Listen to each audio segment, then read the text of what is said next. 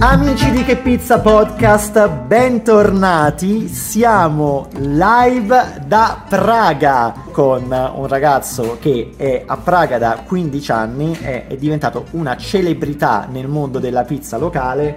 Siamo qui con Frankie Gallucci, titolare del, delle pizzerie Esatto. Le pizze di Frankie. Yes. Allora, buonasera Frankie, grazie di essere con noi. Come Grazie ti- a voi. Come stai? Come Bene, ti trovi? bene. Tutto Sempre bene? meglio, sì. Perfetto. Non ti preoccupare, il microfono è più vicino a te, quindi tu non hai bisogno di urlare. Sarò io che No, magari ok. tengo. Ma se no mettiamolo al centro. No, no, è già al centro, ce l'abbiamo No, proprio. dico proprio al centro al centro. Allora, fa- fa- fammi condurre la chiacchiera, Frankie. Ok. Non cominciamo già ad andare, che abbiamo pure un pubblico oggi, perché siamo qua con- anche con un amico che ho inc- rincontrato qua a Praga dopo tanto tempo. E allora andiamo direttamente al sodo, Frankie. Io ti conosco da un bel po' di anni, ti ho conosciuto su Facebook, che è un poco da dove è nato tutto quanto, da dove è partito tutto questo progetto. Le pizze di Frankie, abbiamo Frankie Gallucci che come al solito dobbiamo prima far conoscere a chi ovviamente segue questo podcast e non sa chi è, cosa fa, come è arrivato a Praga e come è iniziato tutto il business. Allora io ti do la parola così cominciamo a raccontare la tua sorellina, però come sempre ricordo ai nostri ascoltatori che se vi piace quello che facciamo metteteci un rating sulle vostre piattaforme di ascolto, Spotify o quant'altro o anche una recensione su Apple Podcast e veniteci a trovare su Instagram. Allora Frankie, Buongi- buonasera. buonasera. Buonasera. Da dove cosa- iniziamo? Da dove iniziamo? Cosa ti ha portato a Praga? Di dove sei e come sei arrivato qua che ci vivi da 15 anni? Beh, io ho fatto prima eh, l'Erasmus, ero già in Repubblica Ceca perché avevo fatto l'Erasmus a Brno, poi mi era piaciuto e sono trovato un altro programma per trovato una scusa per ritornare e che era l'Erasmus Placement, come di cui chiacchieravamo prima in privato. Comunque ho fatto questo eh, placement e sono tornato a fare uno stage per la Ferrero. Cominciamo, cominciamo intanto Per- a fare una linea temporale, quindi di che anno parliamo? Parliamo del 2009, però il, il, eh, primo Erasmus era già il 2007, quello normale che lo fece a Brno, che è la seconda città, diciamo la seconda città della Repubblica Ceca. Poi sono tornato nel 2009 con il, l'Erasmus Placement, che quindi era uno stage che feci alla Ferrero. Tu effettivamente stai a Praga da parecchio tempo, ma non è che fai le pizze da che sei arrivato No, qua. esatto. E un giorno tu cominci a fare la pizza. Esatto. Vuoi sapere perché è successo? Ma vogliamo saperlo tutti a questo punto. no, ma lo racconto, lo racconto sempre. Perché avevamo sta eh, stampante. Che stai dicendo la stampante? C'era sta stampante in ufficio, che era una stampante a laser che stampava velocissimo, stampava proprio bene, belle foto. Avevo sta cucina triste. E dovevo mettere dei poster, dico "Ah, stampiamo un po' di roba così abbelliamo sta cucina. E allora inizio a stampare foto random che non c'entravano niente, di varie cose che mi piacevano, potevano essere una foto di un cibo, una foto di una città, una foto di... ehm, boh, varie cose. E poi e chiaramente tra le varie cose che stavo cercando c'era foto delle pizze. Così? Quindi, Sì, certo, volevo mettere anche qualche foto di qualche pizza. E poi praticamente la- per qualche motivo mh, mi ero imbattuto su, su fotografie, erano, erano gli inizi delle persone che facevano, eh, c'erano tipo i gruppi della confraternita quando nascevano queste la cose. confraternita della pizza, E poi sì. c'era un altro gruppo che si chiamava La Verace, diciamo era quando iniziava questo, questo movimento, questo hype dell'interesse verso la pizza, diciamo fatta a casa, nella variante fatta a casa. Parliamo E di che anno? E questo era, questo era già poi 2013, quindi ero già qui da, qua- da 4 anni, esatto, che stavo, volevo abbellire questa cucina.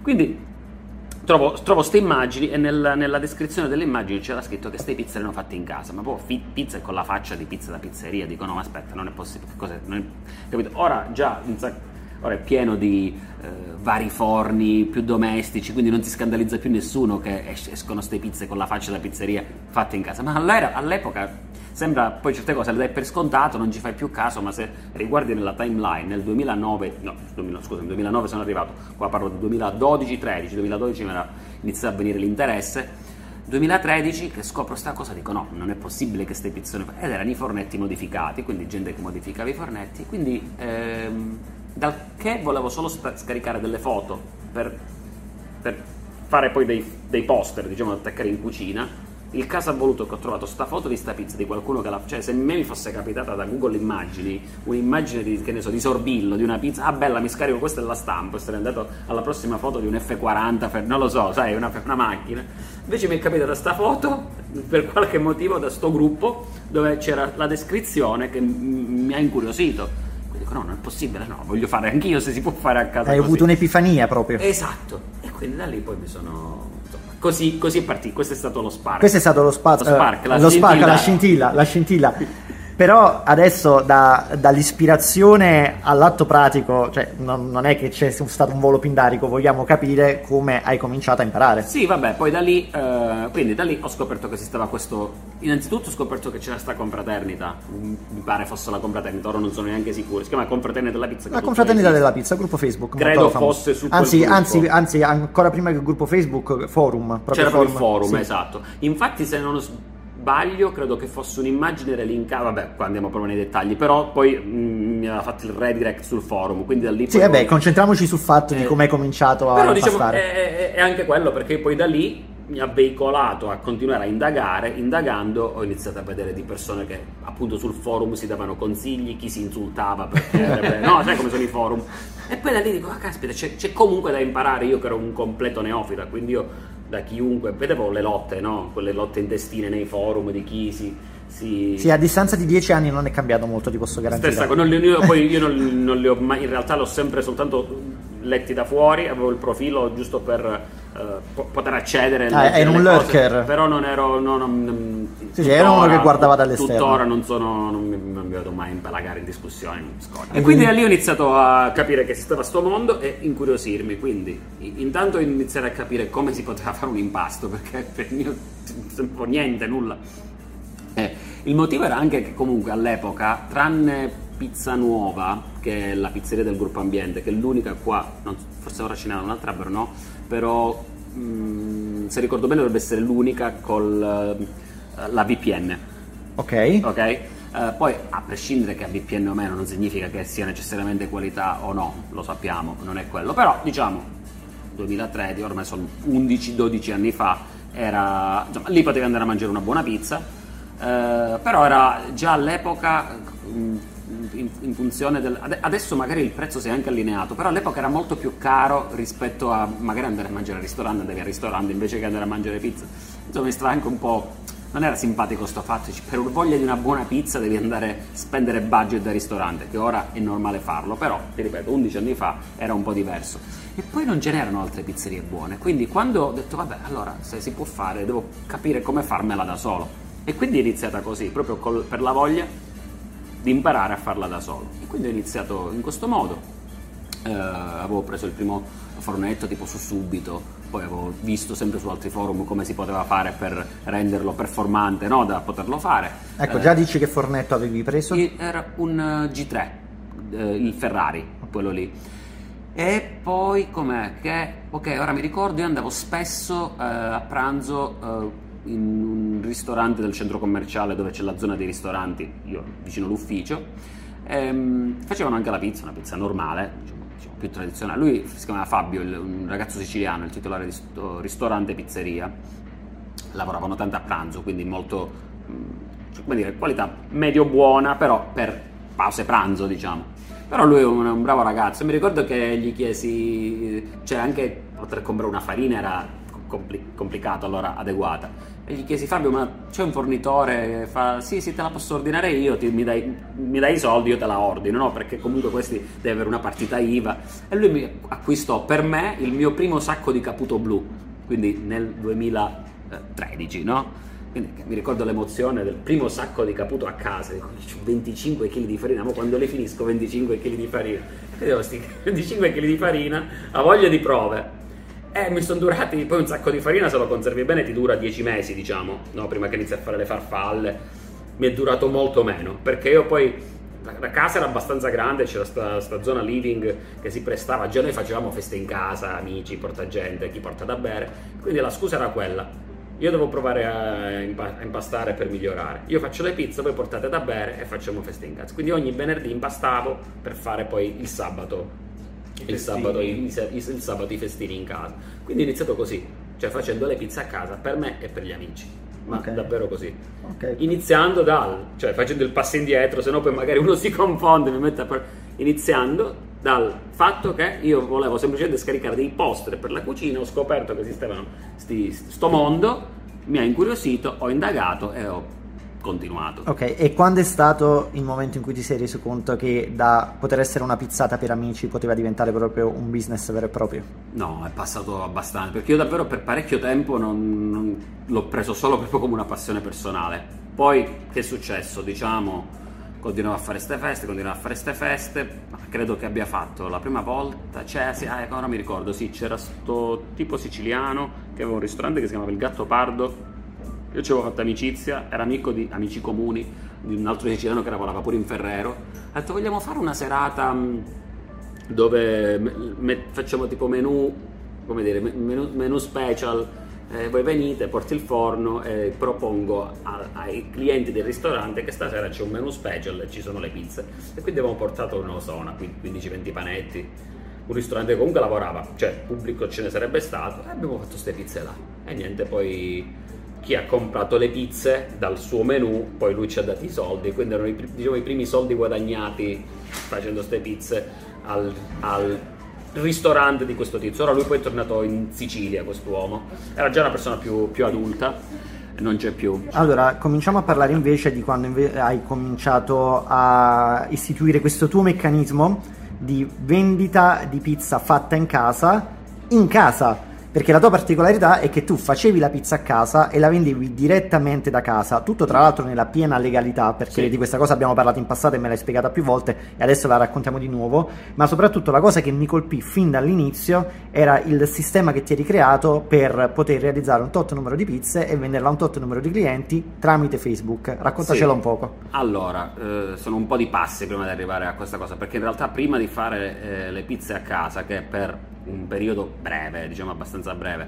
Eh, nel frattempo, prima che arriviamo là, io lì ancora all'inizio io ancora lavoravo in ufficio, non avevo lasciato il lavoro. Quando eh, arriviamo alla fase di cui parli tu, cioè vendere le pizze a casa, io avevo già lasciato il lavoro. Quindi comunque c'è stata una fase intermedia tra lasciare il lavoro in ufficio, continuare a fare pizze nei um, street food in generale, in giro, dove eh, non so come funziona in Italia, non so neanche se sia cambiata nel frattempo la legge qua rispetto a ormai 7, quasi 8 anni che ho lasciato il lavoro in ufficio per dedicarmi solo alle pizze. All'epoca tu praticamente se ti iscrivevi in uno street food qui firmavi questa specie di eh, contratto di partecipazione eh, dove tu non è che eri, dovevi essere un professionista, quindi non dovevi avere nessun HKCCP, niente, tu andavi lì, eh, la formula era come tu produci e fai provare alla gente per un corrispettivo, quindi non c'erano controlli di questo tipo. E quindi io niente, facevo l'impasto a casa, avevo quattro vaschette dove mettevo fino a 15 palline a vaschette, quindi riuscivo a portarmi 60 pizze.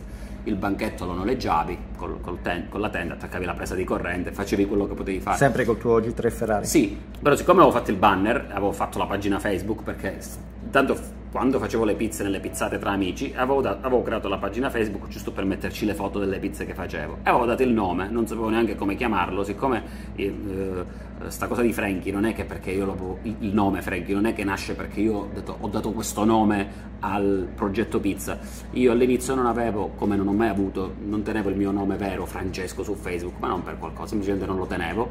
E il mio nome su Facebook era Frankie Galuara, qualcos'altro. Quindi quello era il mio nome, diciamo, fittizio. E allora dico, vabbè, se devo fare questa pagina di pizze, come la chiamo? Bah, le pizze di Frank. E così è nato il nome. Così è nato il nome, ho fatto un banner tipo questo che vedi qua, uguale. Cioè il, il, il, logo del tuo locale esatto. attuale che possiamo vedere sulla tua pagina Facebook. Esatto. Che era esposto lì a questi street food. Quindi, diciamo, c'era un nome, un logo eh, di, di, una cosa che però non esisteva al di fuori dei mercatini, perché io lo facevo a casa e lo portavo ai mercatini. E quindi da lì c'era qualcuno, qualcuno che diceva buonissima, se la voglio provare, come si fa? No, faccio solo street food. Ok, quindi inizia così. E quindi da lì dico, vabbè, se c'è un po' di richiesta, io mi la pagina c'è, se la gente inizia a scrivere, magari inizia a raccogliere delle prenotazioni e dico guarda, faccio un bundle di ordini insieme, quel giorno faccio un impasto, potete prenotare. E quindi diciamo è iniziata così, che c'erano delle richieste no, di persone perché era un momento che era possibile, ora sarebbe impossibile pensare a una cosa del genere anche perché le pizze di qualità esistono, ma in quel momento era una cosa era anche molto esotica, eh? Poi diciamo che la mia bravura, se mi voglio dare un merito, è stato saper cavalcare quell'onda più che fare la pizza straordinaria. Sì, la pizza è una buona pizza, ma non mi piace darmi mega meriti sul mio prodotto. Sicuramente è un'ottima pizza, ma non è quello, è più la storia che si è creata dietro dietro il fenomeno. E com'è stata accolta la prima volta l'idea di lanciare, di, di, fare la pizza da casa e di andarla a prendere a casa tua? Perché spieg- spiegaci un po' come sì, si svolgeva il tutto. Esatto, qui eh, tu prima menzionavi, eh, lo facevo in, in, in, assoluta legalità. In realtà all'inizio no, perché all'inizio io potevo fare questi impasti a casa e portarlo nei festival e nei festival non avevo problemi legali perché avevo firmato sto contratto col gestore del mercatino che potevo portare il cibo lì senza essere un professionale ma da amatore. Però se già ti metti a venderla a casa, stai facendo un trade, no? È già una cosa che insomma, è passibile di, di problemi, no? Insomma, devi, devi, sistemarti. Speriamo che la polizia cieca non ascolti questo podcast. Nel frattempo, nel frattempo, ma si trattava proprio di, ma di niente, in realtà non era neanche... Uh, cioè era proprio per me, era più un, a parte che era pochissimo anche a livello economico, ma era più proprio la soddisfazione di dire caspita, incredibile che c'è qualcuno che è disposto a, davvero a venire, anche perché abitava al quarto piano senza ascensore. E quindi era così da fare questi festival street food continuato a passare un po' di tempo dove io contavo, solo in questi festival eh, ogni due settimane e poi da lì ho iniziato a fare le pizze a casa per tipo quattro mesi più o meno dopodiché eh, qualcuno non so qualcuno mi aveva tipo denunciato un giorno è venuto è fatto un controllo del, di qualcuno dell'igiene dell'ufficio dell'igiene a casa che insomma si erano fatti un profilo fake su Facebook perché avevo fatto, iniziato a fare queste, queste prenotazioni tramite questa pagina Facebook che già esisteva. Venne sta tipa che era, si era spacciata per una che voleva ordinare una pizza, invece si è presentata alla porta col, col, cartellino, insomma entravi in casa, hanno visto che non c'era niente, cioè non c'era niente, ho detto cosa vi aspettavate di trovare? Erano due donne, una sulla cinquantina una giovane, tipo 25 anni, fa, una fa tipo Uh, tipo la battuta. Io mi aspettavo che ci avrebbero tagliato la gola, tipo nel senso che cazzo ci vedeva infilare. Ma lì è stata pure una scena simpaticissima perché ha capito il giorno del mio compleanno che vennero, però era il giorno del mio compleanno che avevo fatto queste pizze da casa, avevo raccolto la prenotazione e vennero queste per una margherita. E, e, quindi sta donna fa: No, io ho paura che tipo comunque dovevi entrare al quarto piano senza noi che entravi in un locale pubblico dove comunque eri ti senti più sicuro, no? Quando io ho capito che avevo la situazione, che le avevo in mano, che comunque loro non, ave- non erano venuti lì per farmi del male, ma perché comunque qualcuno aveva denunciato, qualcuno aveva scoperto la pagina, ha visto che facevo i mercatini, diceva ah, questo qua mi sta sul cazzo, mm. non va bene che fa questo. E queste qui però poi... Ah no, praticamente il momento che le ho conquistate fu quando io l'ho detto ma scusate ma voi avete dei colleghi uomini, non, ma non per fare il gender role della situazione, però due donne in un appartamento al quarto piano senza ascensore, ma mandateci un collega maschio, dico, a infilarvi dentro casa. Scusa, Infatti vedo una delle due colleghe che fa la collega tipo sì sì in effetti sì eh, ma c'è ragione sto ragazzo. No, dico, ma, ma che, coglio, che, che, che, che, colleghi di merda abbiamo? Che non c'è un uomo che si prende la briga di andare a farlo lui sto controllo invece che mandare due donne. E insomma comunque queste qui eh, questa fa la battuta tipo io mi aspettavo che entravamo in un posto e qualcuno magari ci uccideva. Giustamente no? lei l'ha fatta un po' di battuta però magari erano anche intimorite loro entrare in un appartamento e, e, l'altra ragazza dice: Io sinceramente mi aspettavo magari di trovare qualche produzione clandestina di una fabbrica clandestina. Queste entrarono, videro me da solo con tre palline di impatto. Cioè capi- capirono che era una cosa proprio. Infatti, loro mi dissero: Senti, devi fare queste cose, mettiti le carte a posto. Mi diedero un termine dopo un mese. In realtà si presentarono dopo tipo quattro mesi per vedere che avevo fatto il protocollo tutto a posto.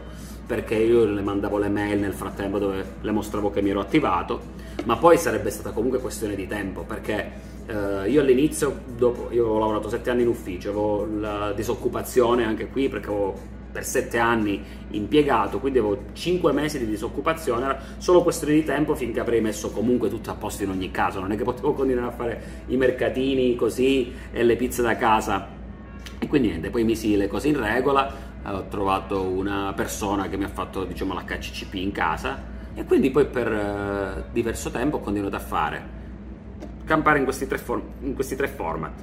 Mercatini, quindi street food, siccome si, si, prestava anche a farlo a modalità catering, quindi lo facevi anche come catering privato, una festa aziendale, un compleanno, quindi ti pattuivi già all'inizio, ti servono 30 pizze, vieni, dici quanto vuoi per 30 pizze, andavo lì, facevo le pizze, oppure facevo questi eventi da casa dove raccoglievo le prenotazioni, oggi c'è il giorno del takeaway, prendevo le prenotazioni su Facebook e... e facevo degli slot di 15 minuti, tipo che ne so, domani, no, di solito lo mettevo tipo tre giorni prima, eh, mettevo entro il giorno prima, dovevano farmi sapere la prenotazione perché facevo l'impasto a 24 ore. Quanti slot mettevi a disposizione? Io mettevo slot di 15 minuti. No, però scusami, intendevo dire in quei 15 minuti chiunque si poteva prenotare o avevi un numero limite di impasti? Io l'ultima prenotazione la prendevo 24 ore prima, o comunque il giorno prima, circa 24 ore prima. Io tenevo sempre qualche panetto in più, chiaramente, perché c'era sempre chi ti provava a scrivere lo stesso giorno, ti ha avanzato qualche panetto. Però diciamo la regola era entro il giorno prima, così io entro le 24 ore prima poi avrei fatto a mano chiaramente l'impasto che mi sarebbe servito per coprire le pizze prenotate. E io facevo, bloccavo in media 15 minuti, era, io contavo che in 15 minuti facevo due, potevo fare due barra tre pizze per dare il tempo alle persone di uscire uno, entrare il prossimo. Poi era bello perché alcuni si fermavano in cucina a mangiare, la maggior parte Eh, ovviamente. esatto, ma infatti il concetto era che loro la venivano solo a prendere e se la portavano Sì. o la venivano a mangiare a No, casa no, tua? no, se ne andavano, se ne andavano. Però alcuni c'erano che guarda, io non, non ho problemi, se voi siete, vi sentite a vostro agio, la mia cucina è la vostra cucina, proprio così. La cucina era abbastanza spaziosa, però capisci, non tutti sono spigliati abbastanza da sentirsi a loro agio a casa di qualcuno a mangiare. Mentre sta là a fare gli impasti. eh. Esatto, che magari ti arriva il prossimo. E succedevano a volte queste cose. In una no? giornata quante persone potevano venire? Eh, il record, mi ricordo, ho fatto tipo 35 pizze. 35. Sì, in, non so, tre ore e mezza più o meno. Però le facevi una volta solo a settimana. Una, a volte due. Come mai questo limite? Ma più che altro perché comunque era faticata, non è che era... in- cioè, in realtà se io facevo 30 pizze a settimana e più mi facevo un mercatino, io già potevo campare. Ok. Ok? Non- era, era- era già pianificato per Sì. vivere, ma non per fare un. No, no, no, era per, per essere vivere- profittevole. No, no, no, esatto, diciamo, proprio un minimo, ma eh, in quel momento mi interessava anche proprio la libertà e pensare a come evolvere il progetto. E perché poi se l'avessi voluto fare davvero tutti i giorni, tra impasta a mano, organizzazione, eh, le persone che ti prenotano su Facebook, devi rispondere a ogni singola persona, insomma, ce ne va di te. Ecco, c'è- raccontaci un poco di come ti organizzavi il lavoro, oppure che, che tipo di impasto facevi, come lavoravi, che Lo- strumentazione utilizzavi. Impasto in un Tupperware di 17 litri, a mano, quindi un bel, una Sì, bella che- ciotolona ah, ok, grande. quindi niente impastatrice, No, niente. no, una bella ciotolona grande, facevo impasti di eh, fino anche a 5 litri, misurato a litri perché ho imparato col metodo napoletano, quindi... Quindi che, ti- che tipologia di- di impasto? Diretto, ma tuttora facciamo il diretto, poi l'abbiamo un po' modificato in, in alcune eh, varianti, però diciamo la base era quello, un impasto diretto napoletano partendo, partendo dall'acqua. All'inizio, all'inizio lo facevo, ehm, in realtà ecco c'era una cosa che io all'inizio, siccome non avevo il frigo, eh, in estate insomma, non, cioè, non, non avevo il frigo, non avevo il frigo grande abbastanza per me, avevo il frigo di casa, ma gli impasti comunque ingombrano. In inverno, comunque qua l'inverno è abbastanza lungo, avevo la fortuna di abitare all'ultimo piano e sopra c'era la soffitta che era praticamente chiusa, però io ci avevo accesso, non ci andava nessuno. E c'era questa specie di stanzetta dove era quasi come un frigo naturale, no? Quindi l'inverno facevo tipo la. Era come se usassi un frigo, ma non era un frigo di fatto. Quindi riuscivo a gestirmi gli impasti anche con le modalità da frigo, anche se non lo fosse. In estate era un pochino più complesso, in effetti. Eh, mi aiutavo un po' col frigo di casa, se no davo delle tempistiche diverse all'impasto, insomma, per gestirlo. Però quello è stato, mi ha fatto imparare tanto, perché io là ho capito come gestirmi una giornata di festival che magari dura 8 ore per palline che poi non ti collassano, quindi è stata una grandissima scuola imparare proprio a capire la gestione degli impasti. E questa fase casalinga fino a quanto è durato? È durata, beh, fino a un mese prima che ho aperto la prima pizzeria, non- infatti la domanda era da- come hai fatto il passaggio dal decidere di terminarla con il business a casa e voler proprio aprire Beh, la diciamo pizzeria. che nell'evolversi poi il brand man mano ha preso sempre più piede, era sempre più conosciuto e anche il fatto che facevo i servizi di catering. Col catering era molto più profittevole, o meglio perché io comunque in una giornata riuscivo a comprimere, in, in poche ore di un catering riuscivo a comprimere il- la quantità di lavoro che anche a livello proprio di gestirlo, perché se io devo fare 30 pizze in un catering, fai 30 pizze in un catering, le hai fatte. Se tu devi prendere 30 pizze prenotate, sono 30 pizze, sono varie persone a cui dover rispondere, insomma ti prende anche tempo a starci dietro. E quindi io nel frattempo facevo principalmente più catering o eh, pop-up vari, che potevano essere di varia natura, un bar che organizzava un evento con uno che faceva pizze, uno che faceva sushi, eventi vari di una città un po' hipster, che è Praga. Eh, però ogni tanto continuavo a farli anche perché la richiesta c'era, il prodotto piaceva E quindi li ho fatti fino praticamente a... penso che l'ultima pizzata fu dicembre, la- da casa, dicembre 2019, eh, i primissimi di dicembre del 2019 e poi il 23 dicembre 2019 ho aperto la pizzeria. Com'è stato quel momento in cui hai detto basta fare da casa, basta fare pop-up, voglio la mia pizzeria? No, era capitata l'occasione che ehm, un mio amico, eh, questi ragazzi, che poi non ha avuto l'occasione di conoscerci, dove sta Mozzarella questo negozio di questi ragazzi pugliesi, eh, un caseificio qui a Praga, eh, da cui io già compravo la mozzarella per i miei eventi, eh, si era liberato questo posto, che è l'attuale pizzeria, in realtà era un, ehm, c'era un altro negozio lì, poi è stato ristrutturato l'intero palazzo, lì c'era un negozio di, di, di parquet, eh, avevano ristrutturato l'intero palazzo che è un hotel, quel locale era libero e Marco, questo ragazzo del negozio delle mozzarelle, mi disse c'è sto locale, se non ti interessa, ho detto Ah, è stato lui a farti la proposta, detto Sì. perché non apri una pizzeria? Sì, sì. Tu non lo stavi ragionando come no, cosa? io ero già comunque da un po' che lo ragionavo, però ancora non mi ero mosso sul cercare di vedere locali, location. Diciamo dove si trova la pizzeria che, eh, perché al momento attuale tu hai due pizzerie, quindi la prima pizzeria che è quella di cui stai parlando, in che zona di Praga si trova? Praga 4. Ok, diamo, diamo un po' di indicazioni per chi non conoscesse la città. Ok, ehm, Città nuova? beh, città, mm, no, no, no, non è città nuova. Ah, no? Città nuova è quella che viene chiamata città nuova, è solo mm, una parte di Praga 1, Mhm. che è anche Praga 1 è anche parte di città vecchia, e poi Praga 2 Ok, sono- viene chiamata città nuova. Tutti gli altri hanno che- è proprio chiamato Nove Miesto. ok. Infatti, eh, Praga 4, o la parte nello specifico di Praga 4 dove la pizzeria si chiama Nusle. Poi Oh. Praga 4 è più grande, ci sono anche altri distretti di Praga 4. Quindi il mio è Praga 4, nello specifico Nusle, mentre questa seconda è Praga 5, nello specifico Andiel. Anche Diciamo, 5 allora facciamo una cosa, diciamo distanza dal centro in, um, in- in trasporti In pubblici. trasporti da, con- sono 10 minuti neanche. Ah, in tra- verso com- entrambe le pizzerie. Sì, sì, di- praticamente puoi dire sì. 10 minuti entrambe, però sono da lati opposti. Sono dal lato, sono dai, una, la prima è da un lato del fiume, questa è dall'altro, dall'altro lato del fiume, eh, che convergono, diciamo, convergendo verso il centro, entrambe da direzioni opposte, comunque equidistanti più o meno dal centro entrambe. Raccontaci com'è andata l'apertura del primo business, perché hai indicato una data che è dicembre 2019, quindi a ridosso di un evento molto importante che è Esatto. avvenuto qualche mese dopo. Esatto, eh, esatto. Tanto noi già facevamo a sport e quindi poi dopo tre mesi è arrivato il Covid che ci ha chiuso, però noi abbiamo continuato a fare delivery.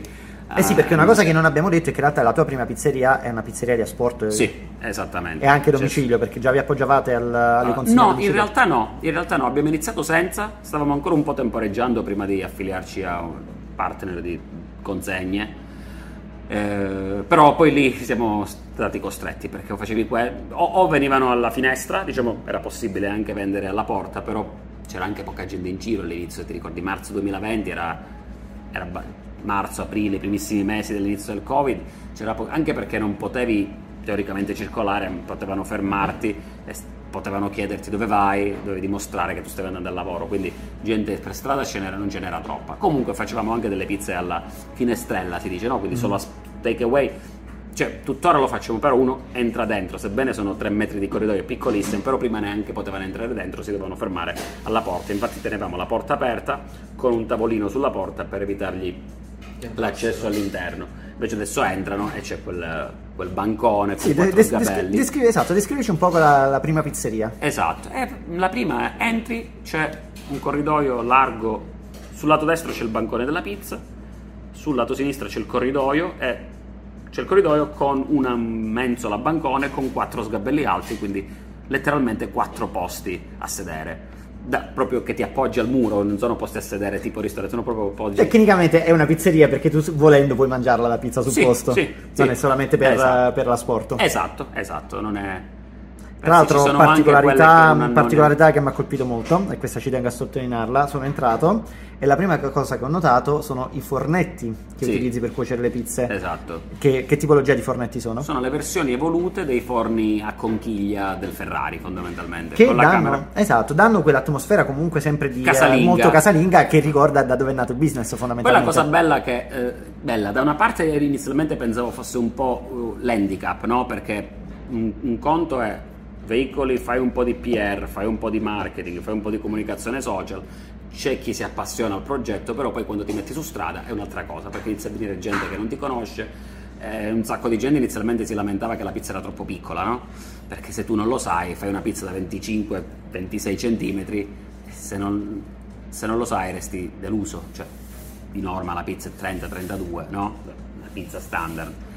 E quindi parecchie persone restavano, de- parecchie, c'era una buona parte di persone che restavano deluse, però poi in realtà è diventato sempre più forte per me il fatto di come fosse caratterizzante il nostro prodotto, perché di fatto poi è chiaro che una pizza più grande la mangi, però dal punto di vista del pasto, nutrizionalmente parlando, una pizza di 25 cm, ora a prescindere perché 25 cm significa tutto, significa niente in base a quanto è sottile e quanto la stendi, però un paretto di circa 200 grammi, togli l'acqua, restano 130 circa grammi di farina, se tu mangi la pasta, comunque è un, è un, un pasto giusto, poi metti la mozzarella, metti quello che ti serve e quindi ho detto, ma in realtà è un handicap, però in realtà può essere anche una leva per dire, in realtà è quello che ti basta, è una pizza di queste dimensioni, non hai bisogno di una pizza di 30 cm, quindi può essere una leva di marketing, no? A dire, guarda, la puoi anche prendere la pizza più grande, però spesso magari c'è chi si prende la pizza normale e poi lascia una fetta o lascia due fette. Mm.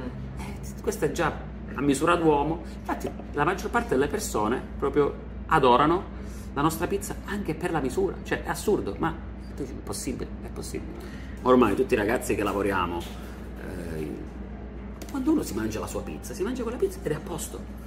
È chiaro che poi, perché magari ci lavori e la mangi anche più spesso, magari chi va in pizzeria e non ci va così tanto spesso e si vuole mangiare una pizza più grande e lo capisco anche. Però noi abbiamo dei clienti che vengono tre volte a settimana, quattro, non so se in una pizzeria normale ci vai 3-4 volte a settimana, è uno standard eh, abbastanza alto. Sì, comunque effettivamente è un è l'equivalente di una pizzeria al taglio, una pizzeria al trancio, comunque è, è comfort food. Vieni, esatto. Viene servita già a fette, te la mangi, magari anche in compagnia, non so se magari qualcuno viene a mangiarla anche in, ami- in, amicizia, se ne prende una da dividere perché ecco, è di passaggio, ha voglia di un poco di carboidrati, si ferma e la mangia. Comunque è un prodotto molto da, anche da passeggio volendo. Esatto, esatto, sì. Senti, parlando di marketing, una cosa che non abbiamo detto, sì. tu sei calabrese, sì. sei di Cosenza e tu fai molta promozione di prodotti delle tue parti in pizzeria. Sì. A partire dalla farina che usi, possiamo dirla? Sì, sì, sì, certo. Anzi, mi fa piacere fargli un po' di pubblicità perché sono, a parte che è un'azienda familiare, sono delle persone davvero squisite. Sono una SPA, pensa tu, cioè dici, ma che dettaglio è? No, però sai, comunque un SPA del sud che produce farina dove sì, dici il nome, non ce l'hai ancora siamo Lino Bruno dove i costi della logistica sono enormi non è che trasporti zafferano o oro cioè per fare i, i, dei margini nel, nel, nel, nella molitura insomma, devi fare dei bei volumi. Quindi loro tra l'altro sono che poi l'ho scoperto dopo sono fornitore ufficiale della Ferrero. Ah interessante sì. quindi tutto torna. È un ciclo, un che si chiude. pensate incredibile sì. Sia per le merendine che per il Nutella Biscuit quindi... Però non, è, non sono uh, l'unica azienda cosentina a cui ti appoggio per i tuoi prodotti. No, sono tre in tutto per il momento da cui prendo prodotti. C'è il uh, Caffè Aiello dove prendiamo il caffè e poi la Bozzo che è un'azienda, un'azienda storica di soda, di bibite. Loro sono nati con un prodotto tipico calabrese che è la gassosa al caffè e poi hanno uh, ampliato la gamma dei loro prodotti in varie limonate, bergamotti, cedrate, chinotti e e questa cosa tu la promuovi nella comunicazione della tua attività. Tu che, che, genere di comunicazione fai della tua attività? Utilizzi molto i social ancora? Sì, abbastanza. Um, che genere di comunicazione faccio? Un po'... Uh, continuo sempre a marcare il fatto che noi usiamo la qualità, però lo do anche abbastanza per scontato chi ci conosce si è creato una sorta di di passaparola, quindi si sa che il nostro è un prodotto di qualità, però non sto lì a ri- ribadire costantemente i prodotti che utilizziamo, ogni tanto si, le, le, eh, si rinfresca il messaggio per i nuovi acquirenti che non sanno di fatto cosa, che tipo di, tipo di prodotto facciamo, però siamo abbastanza conosciuti, eh, sono per mia fortuna eh, non ecco, abbiamo esatto. tu, tu, sei abbastanza conosciuto arriviamo a questo perché anche di questo volevo parlare nel frattempo Quindi perciò, perciò posso, mi sono potuto come dire, potermi, mi sono potuto permettere di non dover sottolineare forzatamente il fatto che facessimo qualità, altrimenti non avrei avuto la possibilità di fare quello che ho fatto il, a parte. Il tuo marchio si è creato una certa brand reputation che a sua volta ti ha creato una sorta di personal branding proprio tuo. In pratica, Frankie Gallucci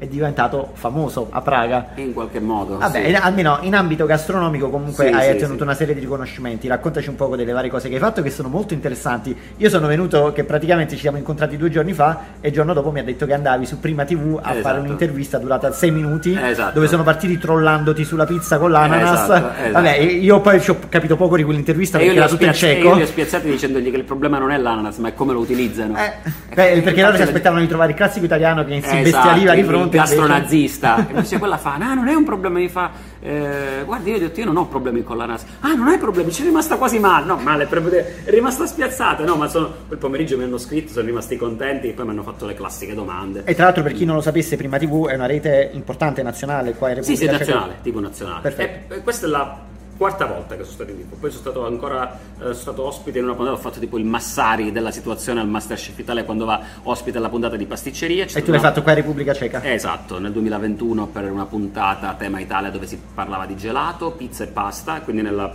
Dai, raccontacela, questo è un aneddoto parte- bellissimo. Tu sei stato parte- ospite di Masterchef, cosa hai Esatto, fatto? Esatto, Eh, ho fondamentalmente ho dovuto giudicare il prodotto che i ragazzi hanno fatto, poi è stato, è stato ho portato io un impasto un po' variato per farlo al forno di casa perché là la produzione voleva fargli fare impasto e subito dopo le pizze gli ho detto guarda non è possibile perché vi ringrazio per la bella pubblicità che mi volete fare però a, a dire, a fare il pagliaccio anche no. Tra l'altro questa cosa io l'ho scoperta 10 minuti che com- prima che cominciassimo a registrare questa puntata, quindi questo è io- il taglio del Masterchef. questa è la cosa del Masterchef, Ah, ok. quindi, quindi si può recuperare online questa puntata? Uh, sì, bisogna registrarsi su un sito cieco tipo per vedere la TV, come tipo Rai Play, diciamo, Ok. no? qualcosa del genere, e c'è sto portale e bisogna trovare la, se- la stagione 2021, eh, l'episodio 7. Vabbè, io cercherò un modo magari meno complicato di trovare Poi magari ti cerco di e, procurartelo e nel ca- e nel caso metteremo i link al di sotto della puntata. Uh, Poi sei a- c'è un- un'immagine se vuoi. Sì, però eh, questo va nel video, purtroppo in audio Eh, lo so, vabbè, comunque qua si vede. eh, vedi. Perfetto. Si riconosce dalla scenografia che è sempre la stessa, no? Bellissimo tra l'altro il, il costume che ti hanno messo, non so se questo è un, Quello- è l'abbigliamento che ti hanno dato loro, te lo sei portato Sì, tutto a no, il casa. grembiule è il mio, loro mi hanno fatto mettere il. ehm, come si chiama? Il rondon e il cappello. Mm-mm. Facciamolo vedere adesso per la versione video, lo mettiamo un attimo qua se si vede. Ecco, bellissimo. Questa è una clip extra per Instagram. Sei apparso anche su varie riviste. Sì, 4 o 5. No, li, ho, li ho visti, ti hanno fatto dei bei servizi fotografici, un bel reportaggio completo. 4 o 5. Eh, la fortuna è quella. eh, c'è chi dice che. C'è chi mi dice, ah, è un genio, ma io non penso di essere stato nessun genio, io avevo proprio l'esigenza di, di sopravvivere, quindi di necessità virtù mi sono messo a fare quello che ho fatto. eh, non so come sia stato possibile, non so se lo rifarei. In quel momento mi serviva farlo per vivere. Ero determinato e quindi mi rendo conto che guardandola sai quando la, come si chiama la sindrome di Stoccolma? No, quando- No, la quando- sindrome dell'impostore. Esatto, la sindrome dell'impostore. Scusa, quella è un'altra cosa. Come- co- vabbè, però hai capito Sì, che sì. volevo dire. Ehm, Non è- non è una riconosco cosa- dei meriti che ho, invece quando guardo la storia da fuori mi rendo conto che è, è- Non è una cosa così. non mi avrebbero non è una cosa così anomala che comunque a una persona che lavora nell'ambito della gastronomia che fa bene il suo lavoro, gli facciano dei servizi, vada su dei giornali, però è comunque rilevante perché sei un italiano in Repubblica Ceca, quindi comunque assumi in questo momento anche un ruolo molto importante eh, per eh, diciamo rappresenti un po' le tue origini in questo paese e poi non parliamo nemmeno solo di articoli, hai avuto anche proprio copertine Sì, di sì. riviste, quindi è comunque una cosa, un riconoscimento degno di nota. Sì, sì, sì. Eh, in, in effetti è stato. Sono stati prima. eh, La prima è stata una rivista che si chiama Appetit, che è nazionale, dove mh, anche lì fanno gli issue, come li chiamano? Tipo I numeri. eh, le uscite, esatto, dove tendenzialmente accade quando vogliono parlare dell'Italia, quindi c'è un argomento interessante. Eh, quindi andai prima, apparsi prima su questa rivista Appetit, poi eh, credo che grazie al fatto di Appetit una volta mi arrivò un messaggio del drammaturgo, quindi scriveva gli episodi di Masterchef che volevano includermi in questo episodio, e poi da lì si è scatenato tutta una, una- una cosa a catena, no? Perché poi sono apparso in altre due riviste. Poi sono andato l'anno scorso in un programma che è l'equivalente dell'Uno Mattina italiano di base. Erano praticamente negli stessi giorni, a distanza di un anno, perché l'anno scorso andai esattamente il 9 febbraio, che è la giornata internazionale della pizza. Invece questo adesso l'ho fatto due giorni fa, quindi un giorno prima, sono andato lì l'8 febbraio.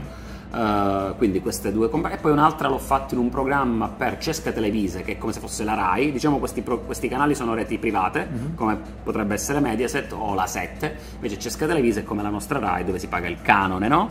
è un programma che però da noi è nelle reti Mediaset tipo un po' come se fossero le Iene dove vogliono eh, trovare degli scam o cose del genere, e dove eravamo, siamo andati in giro uh, provare pizzerie da sport per vedere la qualità, gli serviva l'esperto delle pizze, quindi mi invitarono me. Nel frattempo c'è anche un documentario in produzione. Esatto, anche. Sì, ma tu non lo dire così come se non fosse niente, cioè raccontaci un poco. eh, ma pure quello, io, io sta sindrome eh, quello era un ragazzo che era un mio inquilino in un periodo che eravamo nella fase in cui facevo le pizze da casa. Stefano, un ragazzo che saluto di Reggio Emilia, lui, che studiava alla FAMU, che sarebbe l'equivalente del DAMS, si chiama in Italia? Sì. Ecco filmografia, queste robe qui. E quindi lui disse, secondo me, lui si diceva, bellissimo vedere quello che fai da casa, vendi le pizze, viene gente a prendersi le pizze a casa. Eh, eh, il modo più bello, anche per me come regista, per essere l'autore di un qualcosa che non sia il mercato dei cortometraggi o dei film, che è comunque difficilissimo eh, emergere, quello dei documentari o dei film dei, dei, dei, delle biodocu, come le chiamano nel gergo loro tecnico, eh, può, si può dare più facilmente eh, la, diciamo, lo stile di, di, interpretazione del film dell'autore. Quindi mi piacerebbe fare un documentario sulla tua storia. Ti va? Detto, vabbè, facciamolo. E quindi hanno iniziato loro con dei suoi amici, c'era il tecnico del suono, il tecnico dell'audio. Poi lui è ritornato in Italia, quindi dovevamo aggiungere ancora delle parti al, al, al film quindi è stata arrivato il covid perché questo era iniziato ancora da casa quindi da prima del covid e da prima delle pizzerie. E poi eh, da una parte è stato un bene che non l'ha completato mentre era a Praga perché di fatto poi si sono aggiunte le, le fasi della pizzeria aperta quindi sono tornati dopo il covid a, a, a, Praga a fare le ulteriori riprese. E sarà simpatico dovrebbe uscire in estate perché eh, c'è la parte eh, documentaristica e la parte romanzata dove la storia è fondamentalmente di di Pulcinella, che è il PM, giudice, che mi porta in tribunale dicendo che non è possibile fare la pizza napoletana fuori da Napoli, io mi devo, io mi devo difendere. E quindi il documentario è fatto, sai, tipo c'è un po' di documentario, poi appare la parte in tribunale, poi c'è la parte che continua e così via. Un po' mockumentary. Esatto, durerà circa, mi sa che sono 70 minuti qualcosa del genere. Senti, abbiamo parlato tantissimo di te, però adesso io ho un paio di curiosità, perché nel frattempo tu hai aperto una seconda pizzeria. Sì. Quello che ti volevo chiedere è com'è aprire un business a Praga? Facile, difficile? Uh, ti aiutano? Ti mettono i bastoni tra le ruote? Credo sia più facile che in Italia. Alla fine una, è una burocrazia più, più, più, snella, sicuramente più snella che in Italia. Chiaramente, al, al di là della burocrazia, fare, comunque in generale anche trovare locali relazionarsi con eh, la gente del posto. Raccontaci Io un po' questo, questo secondo locale ho avuto la fortuna di aver, uh, insomma, c'è il primo, eh, ho spiegato come è accaduto, e il secondo, questo è un posto, non è privato, è un posto della città, è un posto mh, pubblico dove si fanno dei bandi di partecipazione, in realtà ero andato a vedere un altro posto qui vicino, però costava molto di più, però ehm, la persona che lavora per la città di Praga 5, che quel giorno quando ci furono le visite pubbliche eh, aveva le chiavi, venne a far vedere quel locale, che era fuori dal mio budget, mi disse, lei mi disse che c'era questo locale perché quando andammo a fare la prima visita lei mi disse, mi aveva riconosciuto dicendomi che abita vicino alla mia prima pizzeria, che è una nostra cliente e che poteva intuire il motivo per cui stavo facendo quella visita lì nel locale. Ho detto sì, sì, stavo, mi incuriosiva magari per un secondo posto e lei mi disse di questo posto qui, che anche ci sarebbe stato un bando da lì a breve. Quindi credo che eh, ho avuto anche come una una sorta di raccomandazione interna. Una corsia preferenziale. Però la cosa bella è che non è come quando conosci qualcuno, no, è stata assolutamente spontanea di questa persona che era già nostra cliente, che piaceva il nostro prodotto, sapeva della storia e magari aveva fatto un minimo di pressione all'interno del comune. Se devi scegliere quello, scegliamo piuttosto questo, che in questo senso, eh, niente di che. E quindi Però... la brand reputation a cosa porta? Esatto, esatto. Vedi. Comunque il fatto che ci siano numerose attività portate avanti da italiani qua a Praga fa intendere che comunque qua è un buon posto per fare business. Sì, dai, abbastanza, direi di sì. Praga è piena di italiani. Praga è piena di italiani, però una cosa che abbiamo notato è che non c'è ancora questa grande offerta di pizza di qualità. Lasciamo stare che io poi nello specifico mi occupo di mi interesso molto di pizza napoletana. Siamo stati dal nostro amico Pietro che eh, lo conosciamo perché lui è partito a prendere una pizzeria a Pilsen, Pilsen non so come si dica, ed è finalmente arrivato a Praga però uh, tu ecco di tuo anche dici che tu fai una pizza che comunque è quasi napoletana, non è proprio napoletana, però è comunque rappresentativa della qualità italiana. Sì.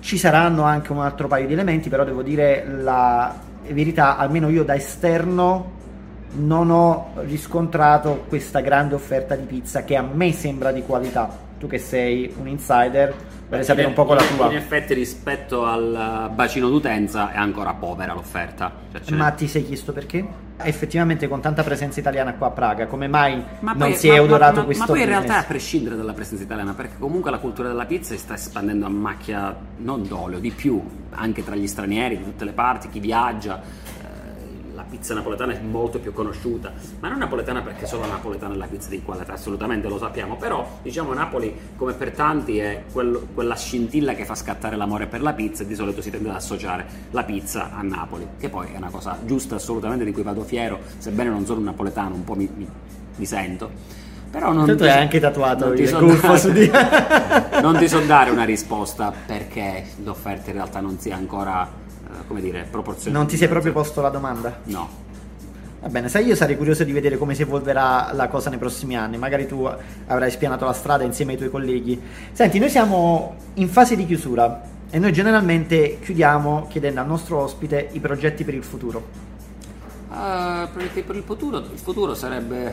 Mi piacerebbe avere magari altri un altro paio di punti vendita in città, in due location strategiche, e poi continuare a espandere la, la, la, la divisione catering, no? che è quella con cui comunque siamo, abbiamo iniziato, eh, con cui ho iniziato, comunque il, il pop-upping, no? comunque la possibilità di fare le pizze non solo in sede ma anche in altri posti e quindi portarla ad un livello evoluto per essere non solo i primi, già siamo stati i primi, ma essere i migliori in quella, in quella divisione lì. Frank, io ti ringrazio, è stata una chiacchierata molto vivace. Ringrazio anche il nostro pubblico composto da una sola persona, eccolo inquadriamo, che ne approfittiamo visto che lui è stato anche un tester, qua ci dice un po' con la pizza com'è stata. Sì, no, devo dire molto buono, mi è piaciuto tantissimo. Perfetto, una sorpresa per te che vivi a Praga, non la conoscevi?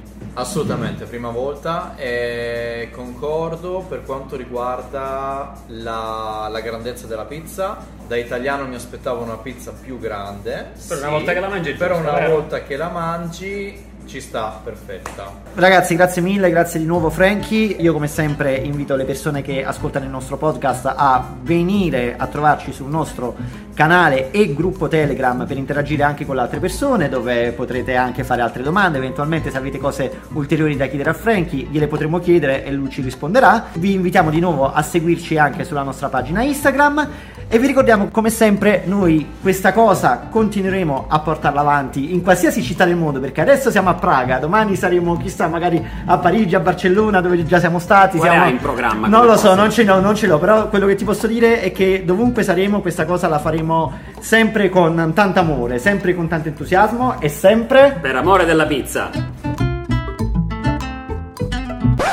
Attenzione, attenzione, la puntata non è ancora finita perché abbiamo avuto un intervento dell'ultimo minuto. Siamo qui con Stefano Raspa, regista del documentario Frankie's Way. Frankie adesso è protagonista di un documentario sulla sua attività e siamo entrati in contatto proprio con il regista Stefano che ci racconterà di cosa si tratta. Stefano, ciao, benvenuto a Che Pizza Podcast. Ciao Giuseppe, grazie dell'invito. Allora Stefano, sei regista di questo documentario, io ti direi di dirci proprio in due parole come è nata l'idea, perché hai voluto raccontare la storia di Frankie e come si svilupperà questo documentario. Allora, io ho conosciuto Frankie quando viveva a Praga, ero andato lì per studiare cinema e mi serviva una stanza. Ho trovato la sua stanza e quando sono arrivato nel suo appartamento lui mi ha detto per favore aspetta un attimo perché devo fare una consegna.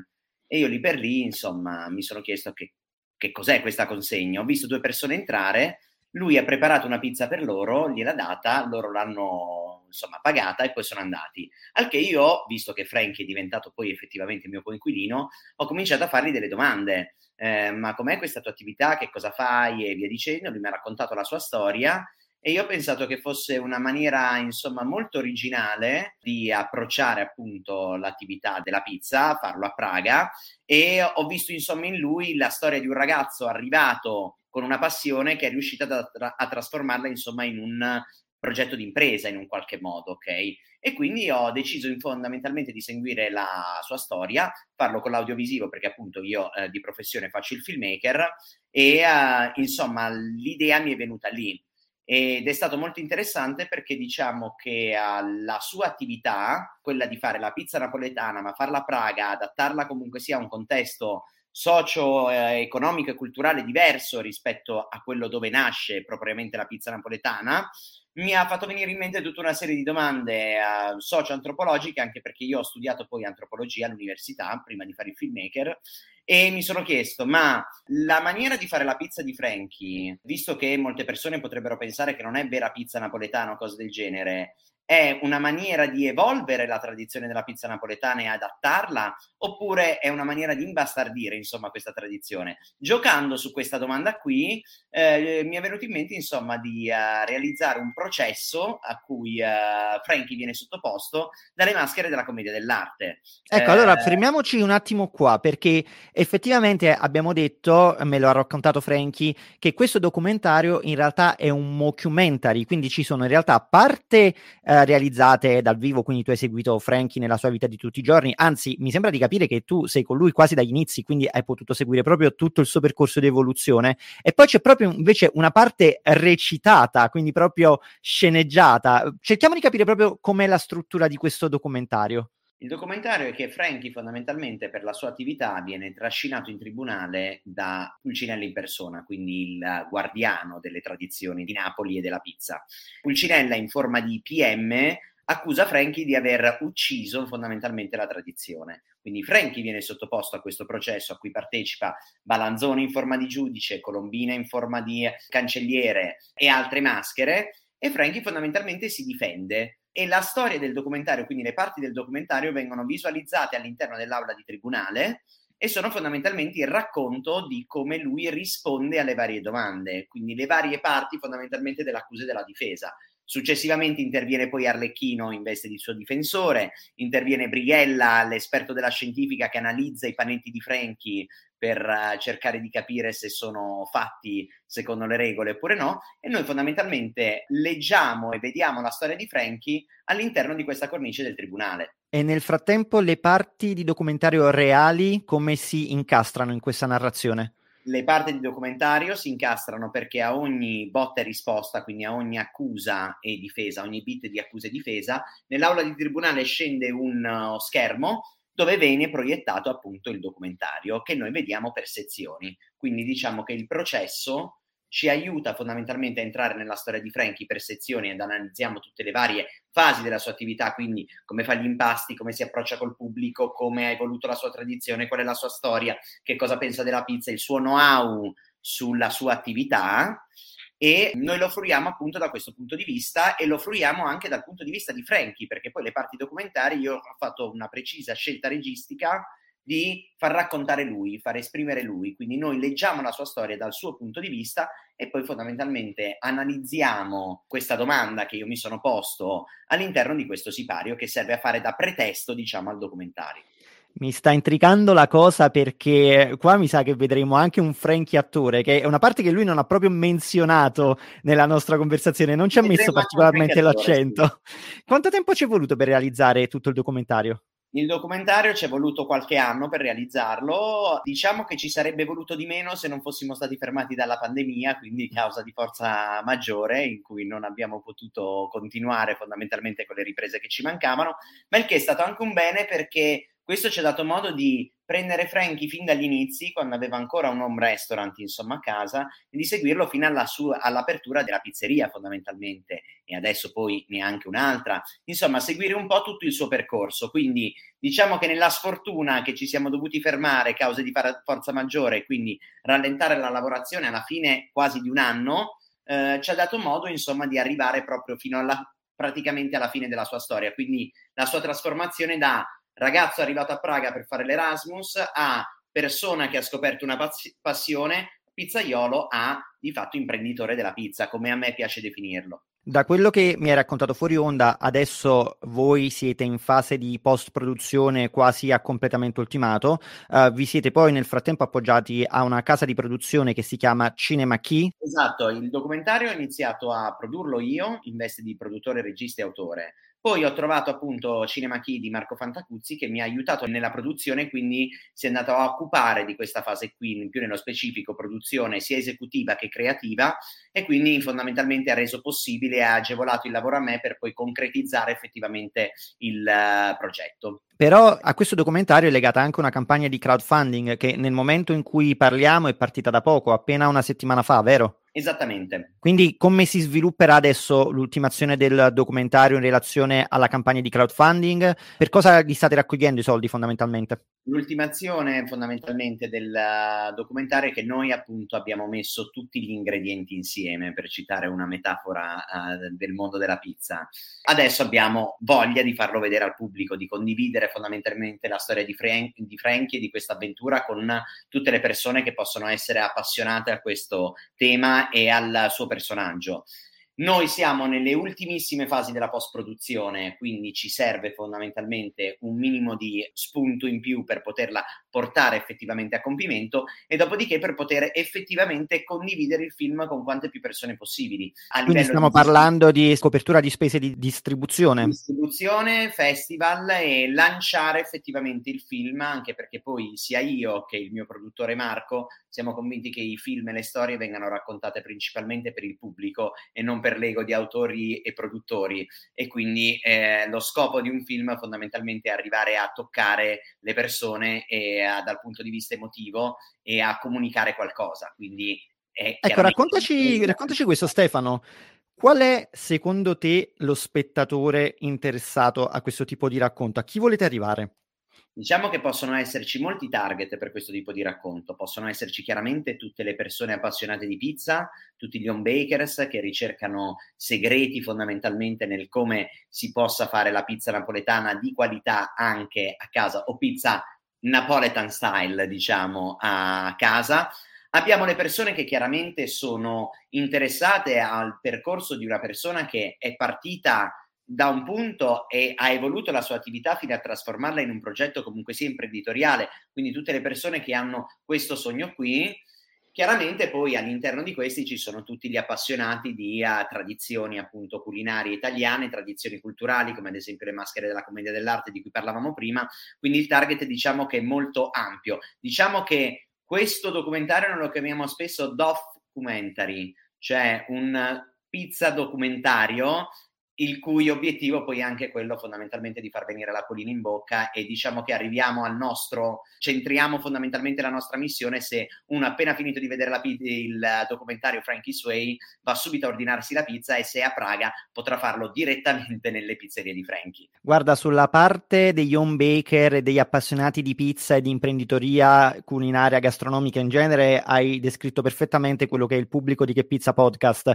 e che infatti quando ho cominciato a mostrare mostrare le prime clip della mia chiacchierata con Frankie di quello che fa a Praga, eh, subito si è incuriosito rispetto a come svolge l'attività e ha detto non vedo l'ora di ascoltare l'intervista perché vorrei proprio capire. E eh, un documentario del genere sarebbe anche un'ulteriore integrazione al racconto che ha fatto con noi, soprattutto perché di stampo narrativo, quindi ha, un valore di intrattenimento maggiore. Io per questo con molto piacere, quando mi hai chiesto un, un, supporto, ho accettato di farti venire a parlare qua perché eh, in maniera del tutto gratuita mi fa piacere che tu abbia l'opportunità l'opportunità di promuovere l'uscita del documentario, eventualmente anche la campagna di crowdfunding. Quindi eh, noi lasceremo un link in calce per chiunque volesse andare a, a contribuire o fosse anche semplicemente incuriosito uh, ad andare a vedere il teaser del film. Se ci vuoi lasciare, Stefano, qualche dato dove possono raggiungere, non so se avete una landing page del film o qualcosa, ma dove possono raggiungerti anche a te personalmente, così poi lasciamo tutto quanto in calce. Dove ti possiamo trovare? Allora, io chiaramente sono contattabile a, tramite LinkedIn o tramite il mio sito internet eh, www.stefanoraspa.it. Eh, Cinema Key chiaramente ha il suo sito internet direttamente e lì c'è una landing page dedicata a Frankie Sway con il link diretto al crowdfunding. La campagna è attiva su Kickstarter eh, appunto è partita da una settimana, quindi insomma anche lì eh, ci trovate per uh, poter portare la storia di Frankie a, a conoscenza di quante più persone possibili. E chiaramente, come hai detto tu, il documentario è poi un approfondimento sulla sua storia nello specifico ed è una finestra sul suo mondo in maniera narrativa e in maniera molto molto mirata che possa esaurire fondamentalmente tutte le curiosità e soprattutto possa far appassionare quante più persone possibili. Stefano, grazie mille di essere stati con noi. Lo ripeto, tutti i riferimenti li troverete nella descrizione dell'episodio. Poi, per qualsiasi informazione più dettagliata, eh, domande che vorrete fare a Stefano, lo potete contattare direttamente. O anche, lo ripeto sempre, potete venire nel canale, nella chat di gruppo di Che Pizza Podcast che potete trovare su Telegram. Stefano, io ovviamente ti auguro un enorme in bocca al lupo per questo progetto, sia per te personalmente come filmmaker, ma anche per Frankie, così può raccontare la sua storia in una maniera alternativa e speriamo di riuscire a vederlo in qualche festival vicino a noi, visto che qua siamo sparsi un poco in tutta Italia e nel mondo, qualche festival lo dovremmo trovare per andarlo a vedere. Assolutamente, cercheremo di far girare il film il più possibile, lo porteremo in giro e così che uh, tutti possano condividerlo e alla fine di tutto, insomma, mangiarsi una bella pizza tutti insieme. Va benissimo Stefano, ok, allora speriamo di vederlo prima possibile perché soprattutto mi è piaciuto vedere l'entusiasmo in cui hai messo questo progetto che poi fondamentalmente fondamentalmente è lo stesso entusiasmo che abbiamo noi quando parliamo con le persone e con cui portiamo avanti questo podcast. Perché alla fine, come ormai tutti quanti ben sanno, noi questa cosa la facciamo con tanta passione e sempre per amore della pizza.